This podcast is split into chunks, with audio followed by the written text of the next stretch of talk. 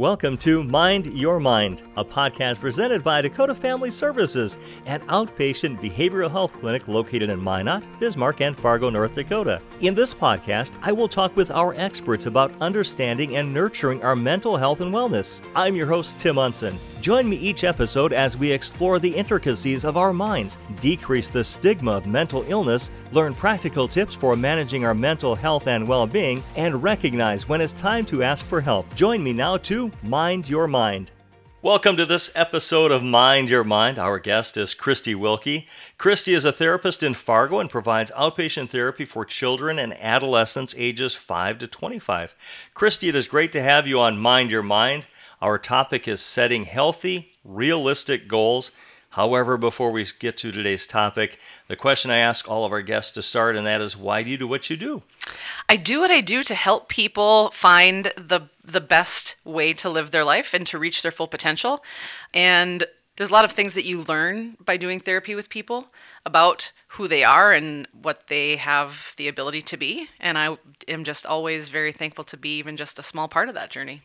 Our topic is setting healthy, realistic goals.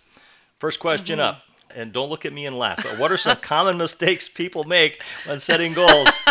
well, I think, you know, it's so easy to go to what you want the end goal to be. Like, what, what do you want to be doing in like two years instead of thinking, what is attainable for me in the next two or three days? Because it takes about 21 days to set a habit um, of any kind, whether you're looking at eating or exercise, or you've got work goals, or you've got artistic goals, any sort of goal you have, um, in order to work towards it, it takes about 21 days to make that a habit or to work it into your life. And so it's it's figuring out how can you break down your big goal into smaller attainable goals and then celebrate that process on the way.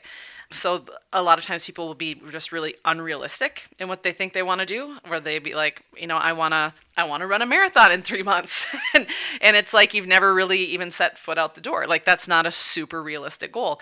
And the problem that comes with that is that it gets it's very easy to get down on yourself if you can't get out there and do what you want to do right out the gate and most people can't. Like you, there's a learning curve with with everything. So a lot of people are like i'm gonna go big or go home and applaud the motivation like way to go but also it's unrealistic. So what are some guidelines then with looking at setting those goals? Yeah um, figure out what's attainable what can you do that's a little bit better than what you're doing today.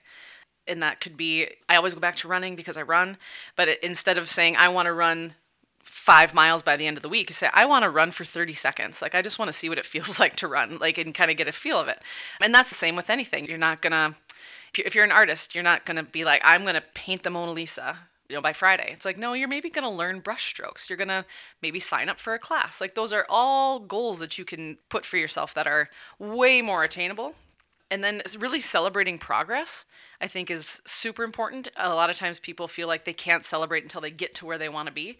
It's like you got to enjoy the journey. If you don't enjoy the journey getting to where you want to be it's way more likely that you're just going to kind of give up on it. And so if we want to stick to it you have to make the process enjoyable which i think a lot of people don't really do. Instead they tend to get down on themselves if they have a bad day or they you know they ate something they didn't want to eat or they didn't do something perfectly in a piano piece or something that they that they wanted to do and it's, it's be like ah well see I, i'm terrible at it and i'm going to give up on it. It's like you know you got to focus on the positives. What did you do? You tried today. That's more than what you were doing yesterday. And kind of trying to find ways to to enjoy what you're doing instead of feeling like it's a burden. Goals shouldn't be a burden. They should be something that you're excited to look forward to and do. So how important is it when setting those goals to keep in mind that you know, we, we pace in front of the microwave. Mm-hmm. I mean, that's what we do. So when we set those goals and we don't reach them right away, we kind of feel like we're not making progress. So how do we how do we handle that? It's something I always call in, in session, I call it deficit thinking, where we always look at what we don't have, what we're not doing, what's wrong with everything that we're doing, instead of looking at what are the positive things that we are doing and that I think is a is a huge is a huge part of it. And it's this all or nothing thinking that often comes with goal setting that we really have to try to break. It's a it's a thinking error that a lot of people have. Or if I if I mess this up, then everything is gone. All my progress is gone.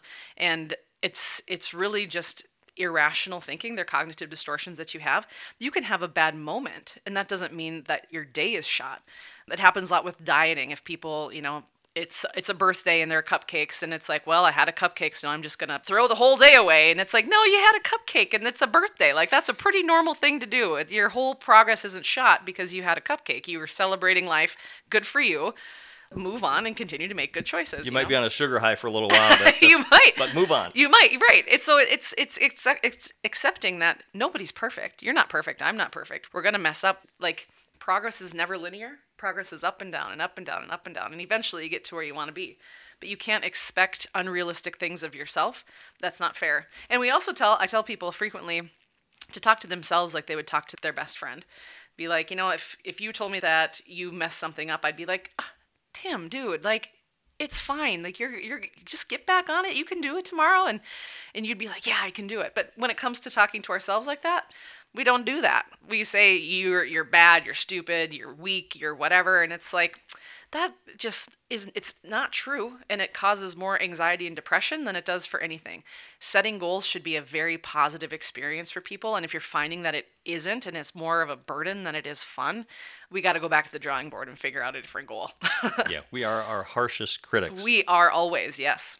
So any any final thoughts on setting healthy realistic goals uh, no, I think that about covers it. All right. Our guest on Mind Your Mind has been Christy Wilkie. Before we wrap up, final question. What do you do personally? And I know some of these. What do you do personally to mind your mind? Well, I, I mean, I, I run. I run and I cycle. I, I do a lot of exercise because I find it's not just good to get out of bed and do something. That always helps, but it's just, it it's so good for your brain for any kind of movement. You don't have to run, you don't have to, you know, cycle 20 miles. You can just go take a walk or just do some yoga, anything like that. It's really good. Thank you, Christy. Always appreciate you sharing your time and talent with us. It's my pleasure.